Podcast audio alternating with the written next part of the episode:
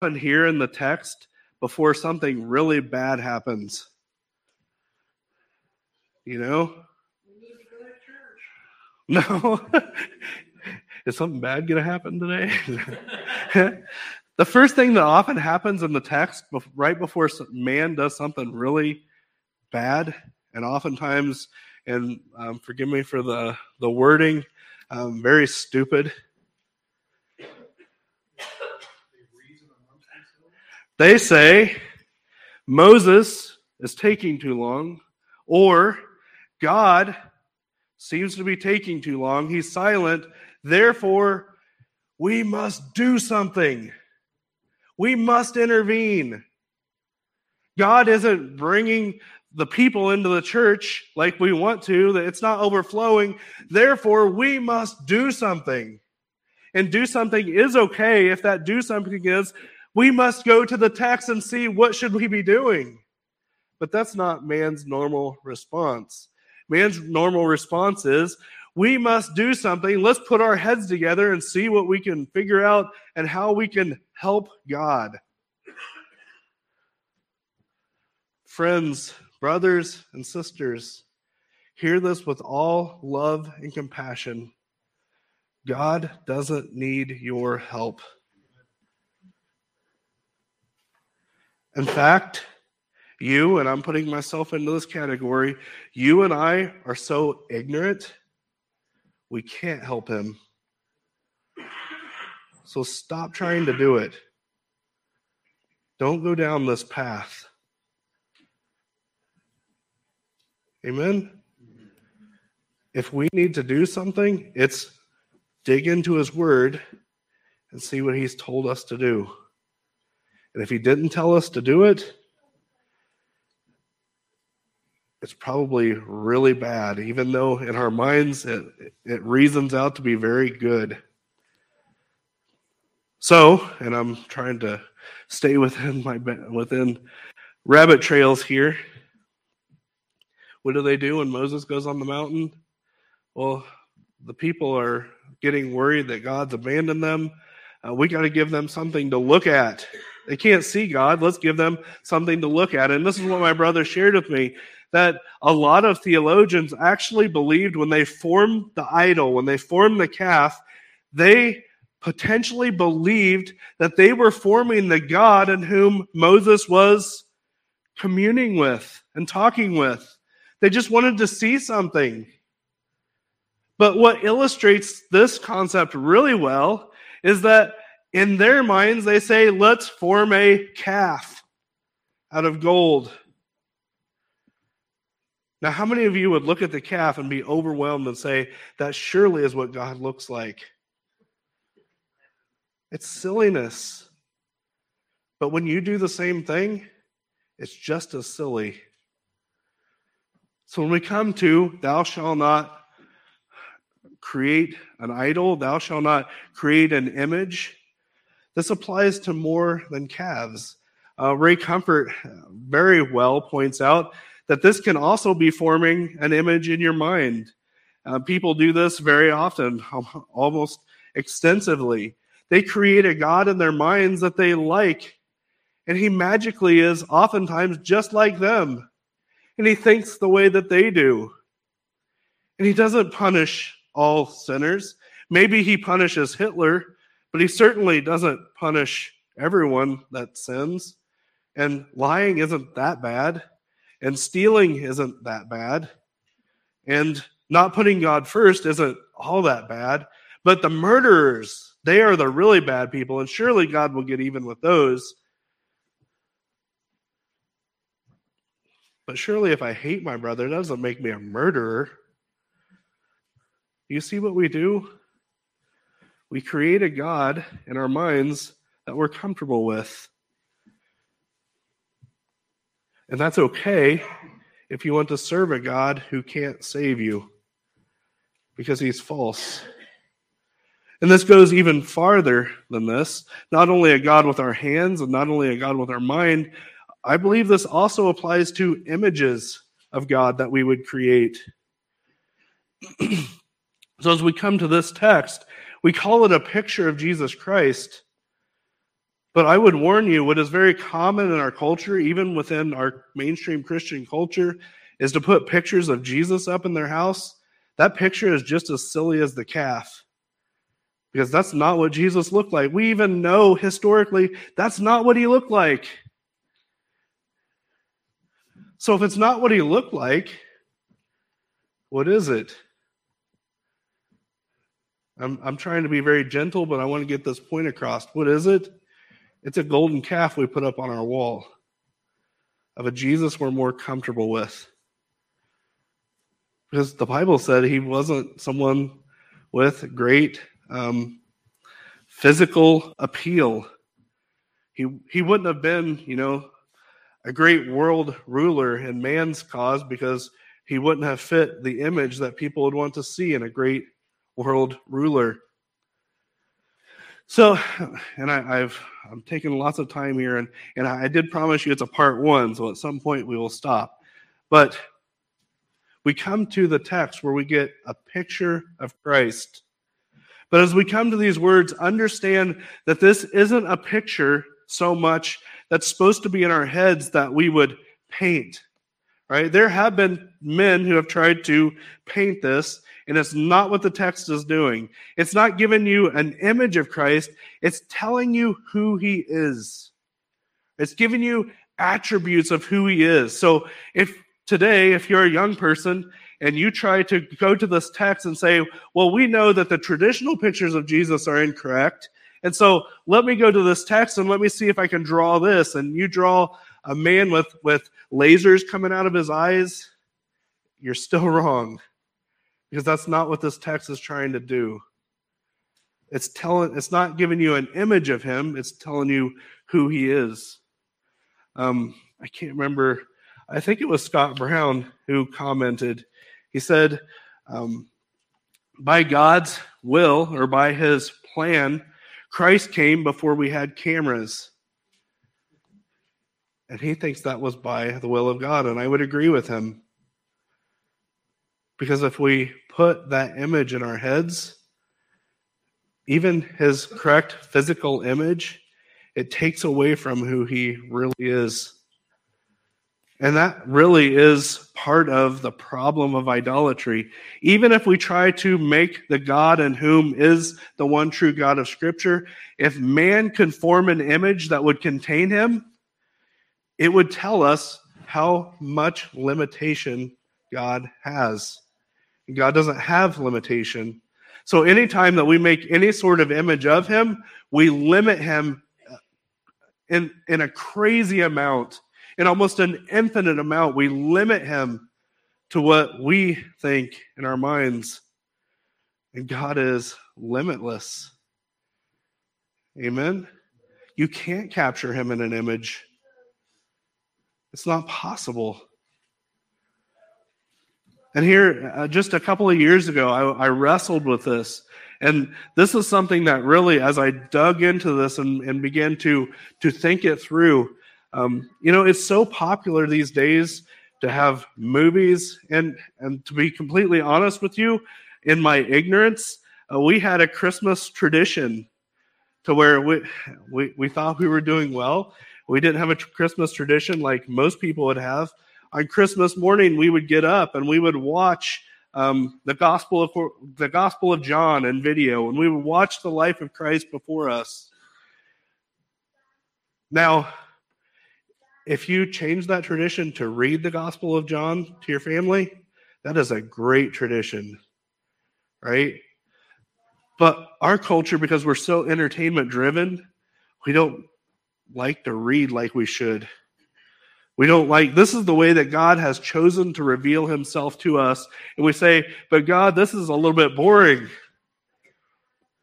So let, let's make a movie.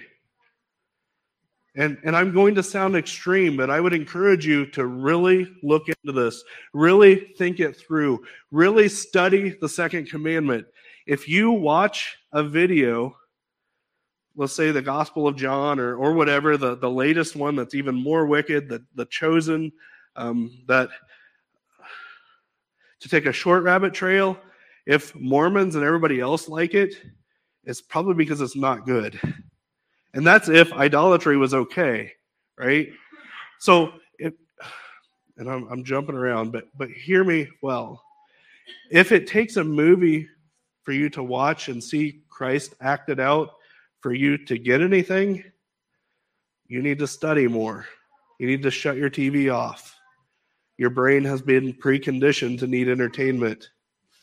But if you have watched this, I would encourage you and tell you that right now, one of the things that you should work on is getting this image out of your head because that's not Christ. It's a false image. And I would suggest I would I would encourage you and suggest work at it. Don't let your image of Christ be limited by a video. Amen. So with that, let's transition. I've I've probably hit on sore toes enough in that area. So let's transition to what does the Word of God give us as an image of Christ, or what does it tell us who He really is? In um, let's look again. Let me read again 12 and 13 as it begins. Then I turned to see the voice that was speaking to me, and on turning, I saw seven golden lampstands. In the midst of the lampstands, one like the Son of Man, clothed with a long robe and with a golden sash around his chest. We, we begin to see this picture of Jesus or, or this description or this, this understanding of who Jesus is. And unlike um, the multitudes who, who die or they have some illness or they get hit by a semi and they make this mysterious trip to heaven, um, and then they give you all kinds of details, and none of them ever typically agree on lots of different things. To understand Revelation right, to understand John's vision right, we actually have to go to the Old Testament for its confirmation and even explanation.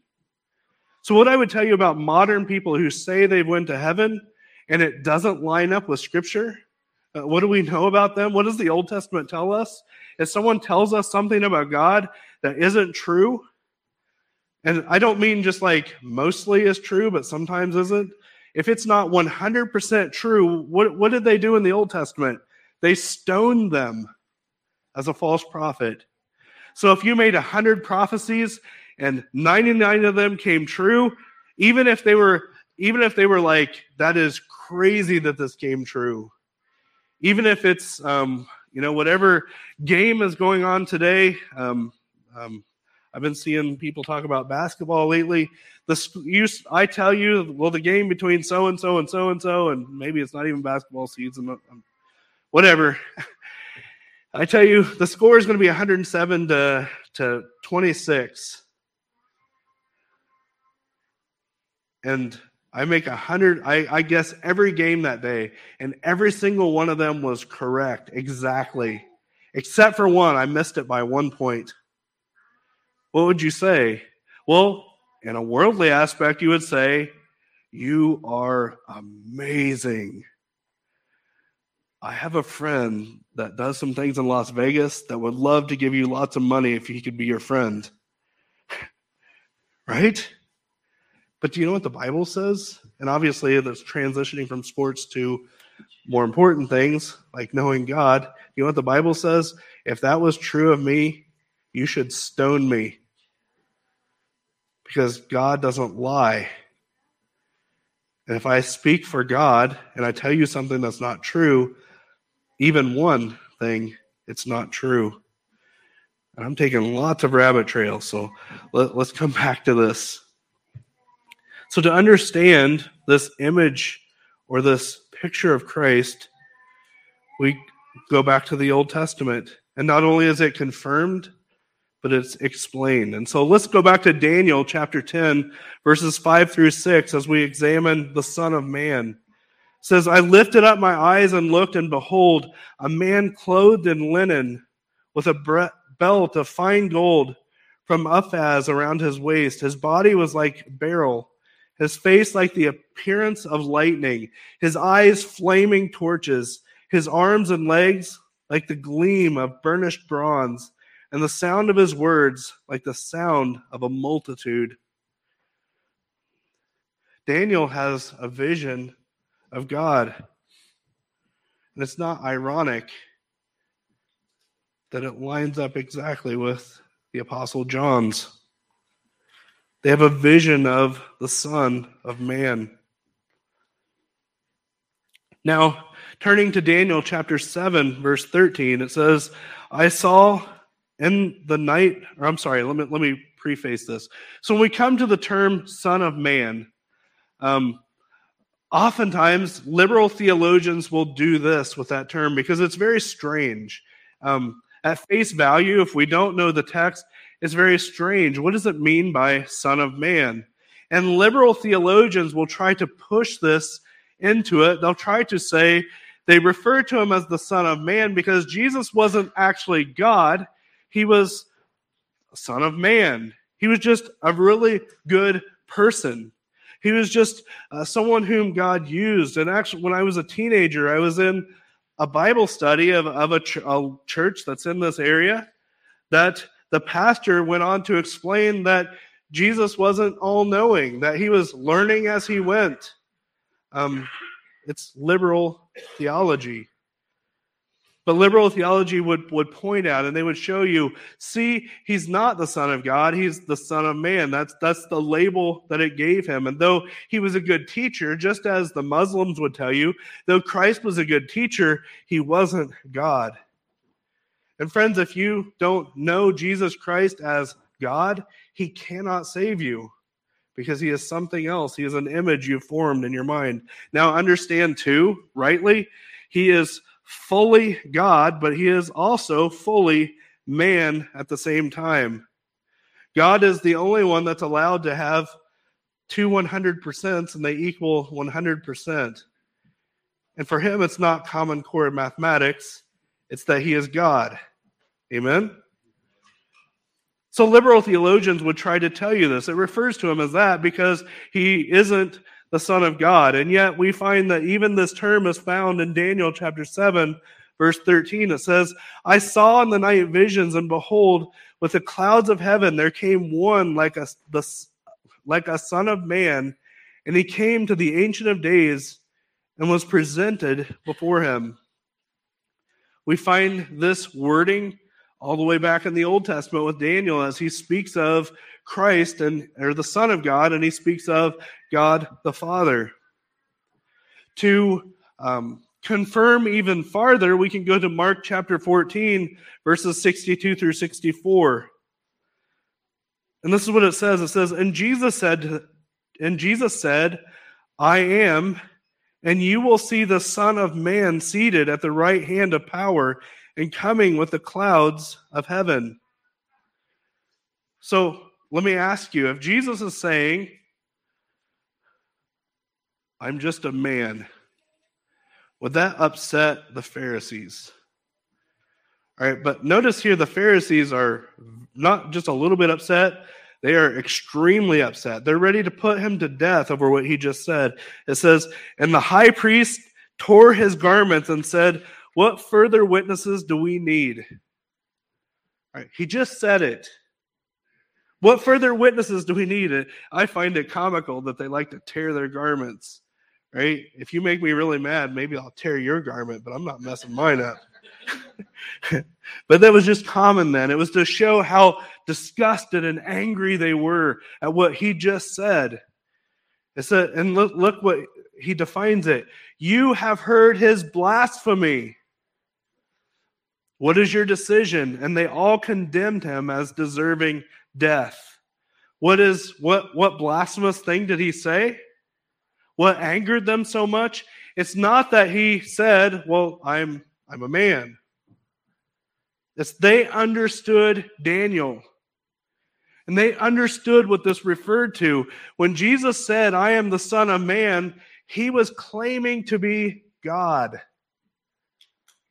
And so, for all the liberal theologians out there, I would ask you if he's such a good teacher, why is he lying about himself if you don't believe that he's God?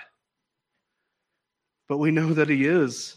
and he claims to be God. And he uses this phrase to tell people that would have understood it well. I, first, he starts with, I am. That would have made their back hairs on their neck stand up immediately. They know what I am means. It's what God says of himself. He says, I am. And we don't we we could go into this, but Jesus is saying, I'm God.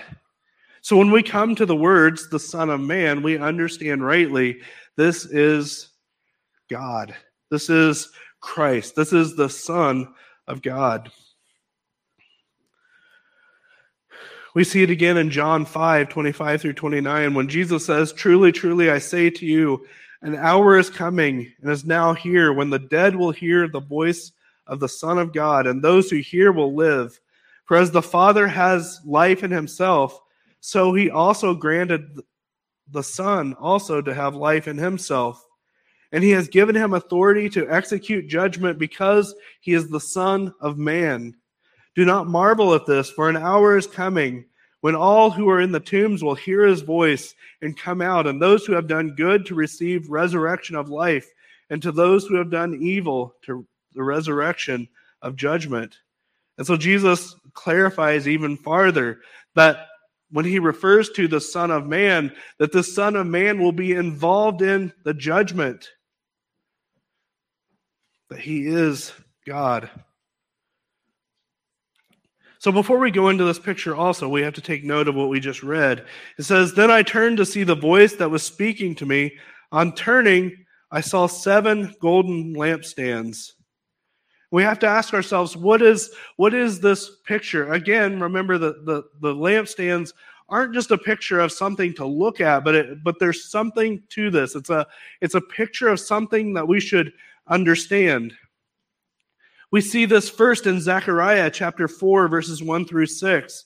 It says, "And an angel who t- who talked with me came again and woke me like a man who is awakened out of his sleep, and he said to me, "What do you see?" And I said, "I see and behold a lampstand of all gold." with a bowl on top of it and seven lamps on it, and with seven lips on each of the lamps that are on top of it. And there are two olive trees by it, one on the right of the bowl and the other on its left. And I said to the angel who talked with me, What are these, my Lord? Then the angel who talked with me answered and said to me, Do you not know what these are? I said, No, my Lord. Then he said to me, This is the word of the Lord to Zerubbabel not by might nor by power, but by my spirit, says the Lord of hosts. Zechariah gives us definition to the seven golden lampstands. First, these seven lampstands are the seven church, or referring to the seven churches that we are going to be reading about in the coming weeks after we finish this section. But overall, they're referring to God's church in general. It's not just the overall church, but it's each local church that they are golden in the in the eyes of Christ. This afternoon, we're very blessed to join together a brother and sister in Christ. And we'll be reminded that, that marriage is an image of Christ's relationship to his church, that it is gold in his sight but within each church is the flame at the top. And that flame at the top is a reflection of God's glory. And those um, that that flame at the top is the reflection of those who are in God's or in Christ in God's church. And God has called each of you to reflect his glory. For mothers and fathers, you are called to glorify him in, in teaching your children about him. You're called to glorify him in discipling your children. And if you don't have children, you are called to glorify God in, in, building up his church, or he builds the church, but you are faithful to serve his church. You are faithful to, to go forth and proclaim the message the way that God has chosen to build his church. And our culture, has become very common to think of church as being something that's extra or something that's, or even our relationship with God as being something that's added on to our current life. But that's not the image or the picture that God gives us of Christianity. The image of Christianity is I was an enemy of God, and God grabbed a hold of me, and He gave me a new heart with new. Uh, I became a new creation, and I'm not just the same person with with with religion added on. I am a new person that lives to glorify God. Uh, I, I thought about this for some time this week as we we think about um, those things in our culture that that um, sometimes get us, gets us excited. Um, I, I, think of just uh, a few years ago. Um, there was uh, I can't remember who it was. There's a baseball player that came to Quincy, and it was, they had you know a big gathering where, where churches were coming together to listen to the testimony of this Christian baseball player. And as I ponder that, before you get too deeply into it, I see a problem with this. I see a problem with our phraseology, even of this. When we say we have in this room, we might have, um, actually, let me not label it this way. We look into the world and we say we have Christian baseball players. And we have Christian um, football players and all the things that our, our culture loves to worship, and, and they add on Christian. He is a Christian movie maker. But I would tell you that phrase is completely wrong, and here's why it's reversed. He should be he should be um, a baseball player, player that they're Christian. Um, uh, and that sounds weird now that I'm saying it. Christian is the center. The other thing is what the add on is. Right? Does that make sense? I'm a Christian who also does this. I'm a Christian who glorifies God and, and being an electrician. I'm a Christian who glorifies God and however this could be possible and selling used cars. I love my brother. That's why I pick on him. The phraseology is flawed. It's flawed because this is what's normal in our culture. We think that we can be the same person and just add on Christianity. But this morning, if you are in Christ, you are primarily a Christian. You're primarily here to serve God and to glorify Him that changes everything. It changes from VBS is coming up. It changes from the church needs to try to get a few people who can fit it into their schedule to help with VBS to VBS is my primary, and I got to figure out how to get my work done in spite of that. Amen. And that sounds extreme, but church, if you are in Christ, this is our primary. Um, we see this also fall apart in, in lots of areas. Um, you, you talk to lots of different pastors and things, and you see how sports has infiltrated our culture, and, and people will miss church because they got a ball game or they got this or they got that. But I rarely hear people say, I missed the ball game because the church had an activity going on. I missed the ball game because They've scheduled it on Sunday. Part of that is because Christianity in America has declined, or, or at least the numbers have declined as far as those who would attend church. And part of that is, is those who are part of it.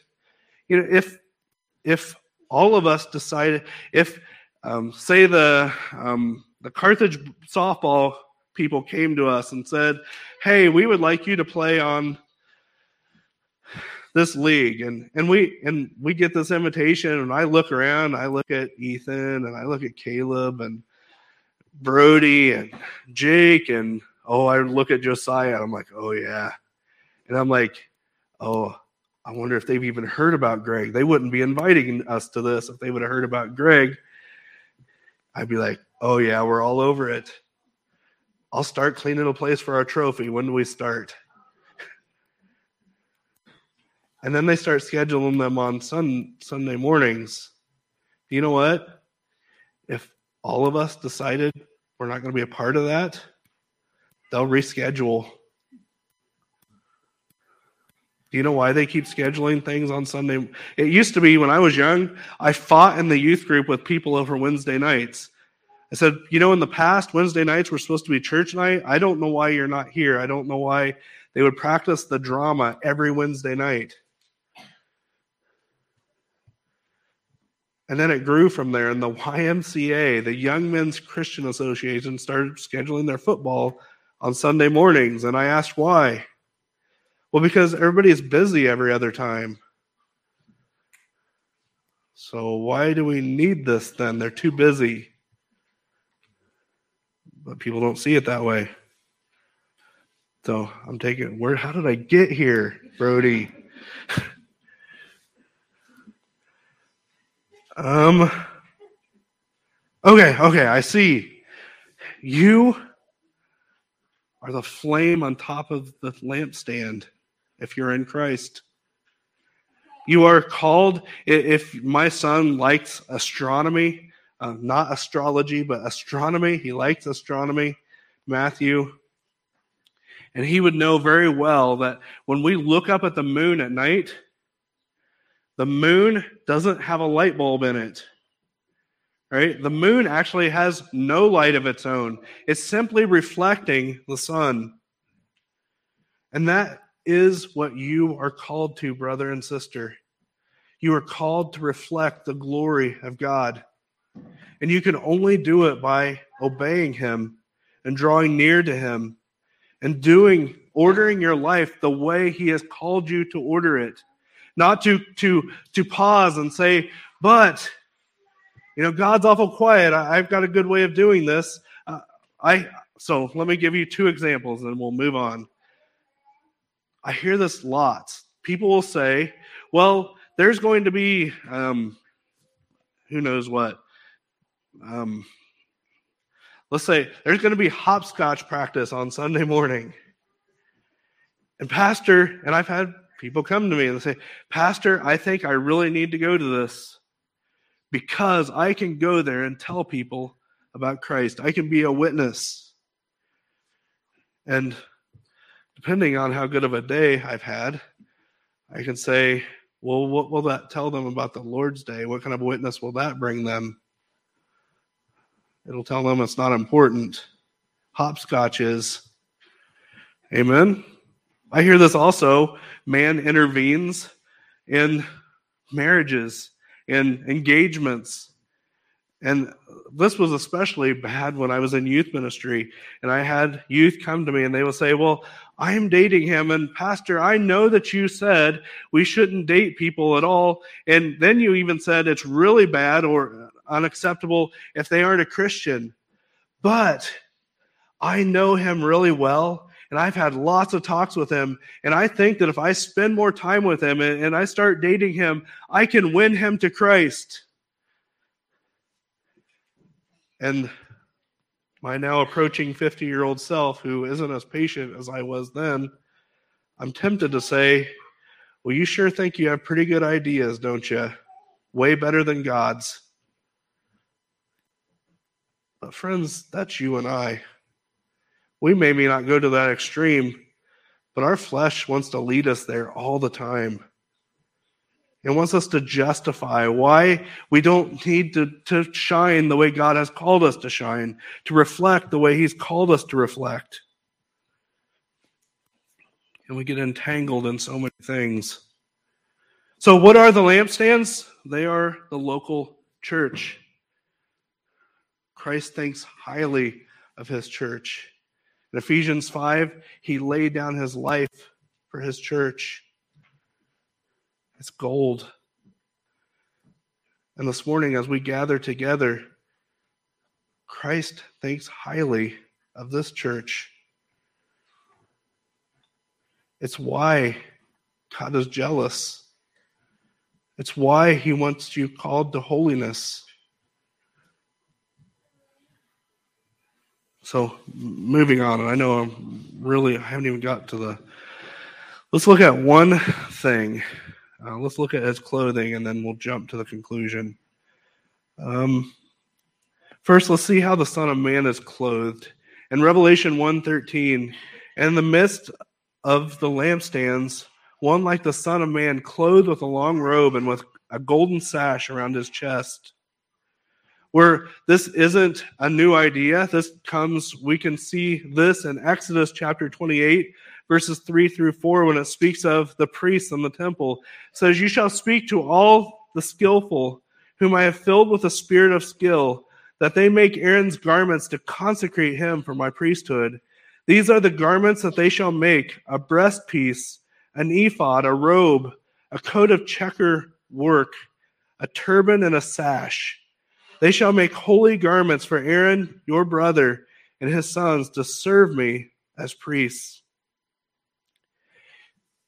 When we look at the image of Christ as brought to us in the book of Revelation, we understand that he is the great high priest. In the Old Testament, we the priests were intercessors between men and God. In the New Testament, we transition that when Christ was crucified, that um, it changed man's relationship with God, that, that man was no longer the intercessor, that, that you and I, as Gentiles, we can come to God without an intercessor. We don't need a priest to stand in between. Because if you're in Christ, you are a kingdom of priests. It's not restricted to a certain family, but it's restricted to the elect. And if you know Christ, you can come directly to the throne of God. But you can come directly because Christ is your great high priest. He sits and intercedes for you at the throne of God. He is the great high priest who gave himself for you if you're in Christ. He is the great high priest who made the way for God's enemy to be reconciled, for the punishment that your sins require to be poured out upon him, and his righteousness to be placed into your account, that you can be made right with God, that you can approach the throne of God without hesitation, without worry of your head being chopped off. Now, as we know him, as he reveals himself to us, that reverence and that that that overwhelming sense of his holiness will still cause us to bow because we know we the more we know him the more we see him in truth and the more we realize how far from him we are. And apart from Christ, what's the Bible say? No one will see him and live. If God was to display would was to give us to display himself before us today, it wouldn't be that we fall down like we were dead, it's that we would be dead. Why? because his glory is so beyond what we can even comprehend. As we go forward through this, we, we begin to see things like this. And just to, just to touch on a few things for next week, we see Christ's hair, his white hair, that tells us of his holiness and purity. And not only that, in our culture we've lost this, but it also tells of his of his dignity and his infinite wisdom. We see his eyes, who are like the flames of fire, who sees all, who sees to, to the, the center of your heart. But not only knows what you did in secret yesterday, but he knows every thought and every emotion and every detail of everything that you've ever done. Nothing is hidden from his sight. Uh, I believe it's um, Joel Beeke who, when he looks at these qualities, he, he reminds us that this is speaking to his righteous judgment, that he is the right judge because he knows all and he sees all. There's nothing hidden from him. We hear his voice of rushing waters. We see his feet of bronze who will step, who has crushed the head of the serpent, who's crushed the head of the enemy. We're reminded that his feet, his sheep, hear his voice and he knows them and they follow him. We see what he holds in his right hand, his right hand of authority and power. And we see a picture of his face. Finally, this morning, in conclusion of this part one, Revelation 1 17 through 18, when I saw him, I fell at his feet as though dead.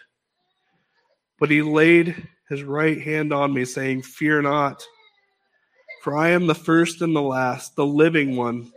I died, and behold, I am alive forevermore, and I have the keys of death and Hades. Why does John give us this vision? Well, because God told him to write it down. Why does God give John this vision? I believe this section, um, this hits on the emphasis of it. And the emphasis is this it's fear not. He is the righteous judge, He is the ruler, He is the king, He is the victor. And one word from His mouth will fell the enemy.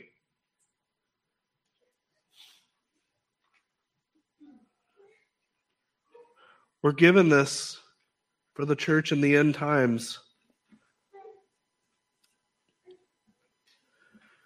And in conclusion, as we travel the, the times that we're in, the end times, we look around us and we see tribulation and we see hard hardship and hard times.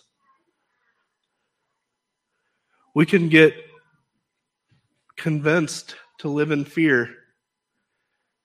If you watch the news, all the time, you're going to live in fear. God doesn't want his church living in fear. God didn't design his church to live in fear. Friends, you and I were given a great blessing just a couple of years ago.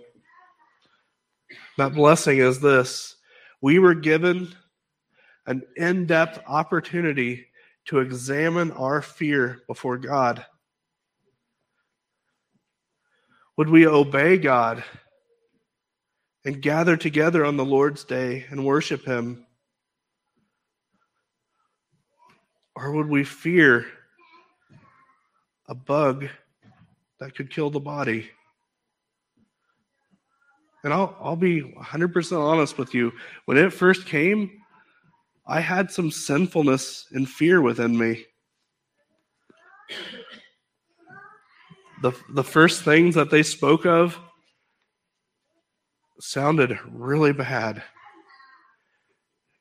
And I also I, I believe um, hindsight is twenty twenty, right? I believe the elders made the right decision. And if this only takes a few weeks, and if, if our government is acting in our best interest, and if we are to, to isolate ourselves for a few weeks, and that will save lots of lives, um, there is the legalist would say we have to meet every single Sunday without fail, or or bad things come, or you know we're going to hell because of that. Do we have to meet every single Sunday? I think it, I think we should want to. And I remember I don't remember if it was Easter or when we set up the tent in Jake's yard and being, I might have secretly met with people, some people before then, but I remember gathering together to worship God together for the first time in two or three weeks. Couldn't hardly contain my tears. I was in such so much joy. Right? It should have hurt should have hurt to miss your brothers and sisters. It shouldn't be normal to not care to be there. Amen. Even if it means death. And during this time, I began to evaluate myself. I had to I had to fix myself before I could give any sort of advice. And I said, and I began to reason with myself and say, if you're afraid of a bug, what's going to happen when real persecution comes? If if the government's standing outside the door with a sword ready to chop your head off if you go to church, are you still going to go like our our brothers and sisters around the world are doing? If we're scared of a bug, I don't think we're going to do it. I don't think we're going to be willing martyrs for Christ. Now, I'm not saying if that happens, uh, we will gather somewhere else if at all possible, right? I'm not saying we just try to make martyrdom happen. That's a bad concept. But I'm also not going to not gather. Amen. I'm I'm way past. But let me come back to let me come back to the heart of this. Christ doesn't want his church in fear. His church shouldn't be in fear. And, brothers and sisters, if you're in fear about what's going to happen tomorrow, I'm not saying don't be unaware and just isolate yourself. If that's what it takes, then do that. But if you're in fear of anything, study this text. Read of your king. Perhaps you're in fear because he's not your king. And if that's the case, I would I would beg of you run to him. Run to him. Friends, if you're not in Christ, run to him. As if tomorrow isn't going to come. Because it might not.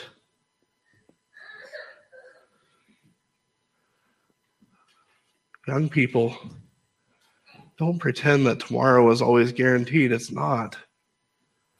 I've done funerals for young people.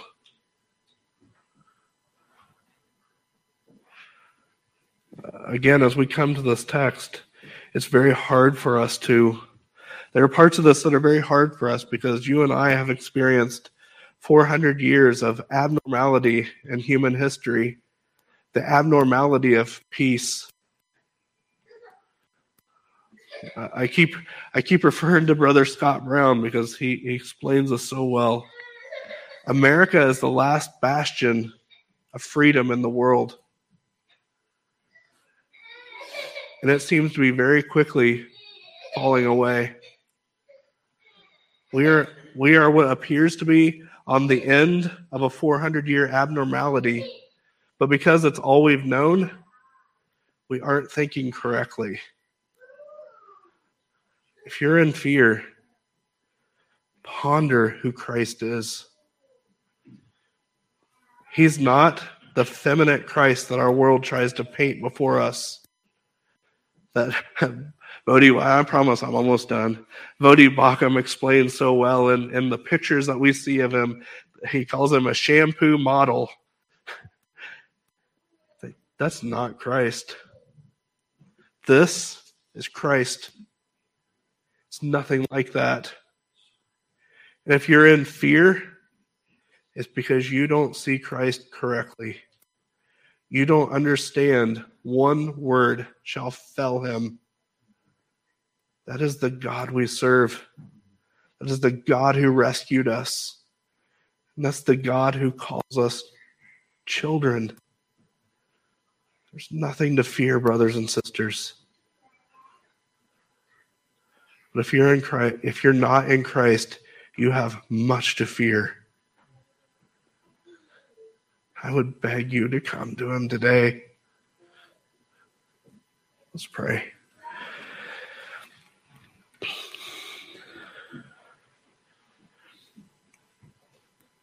Holy Father, thank you for your word. Father, thank you that Though we walk sometimes even in the valley of the shadow,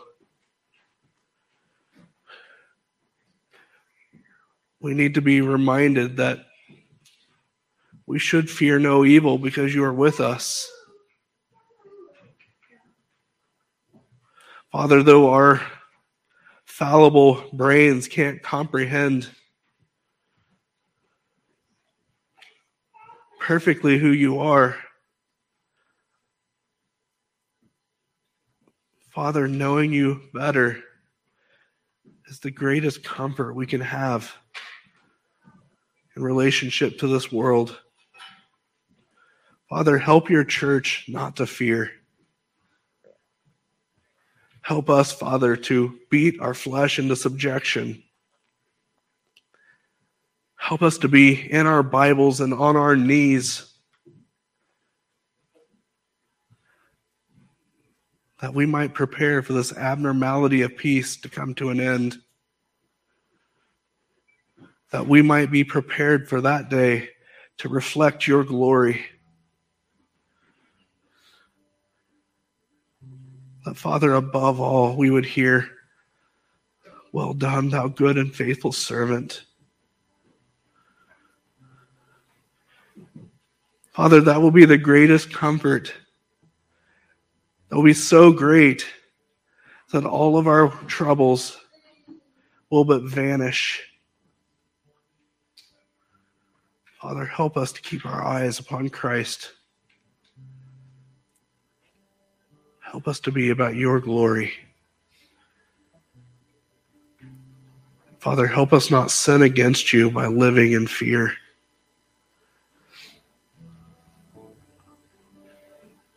Father, it's by your grace and for your glory that we ask these things in Christ's name. Amen.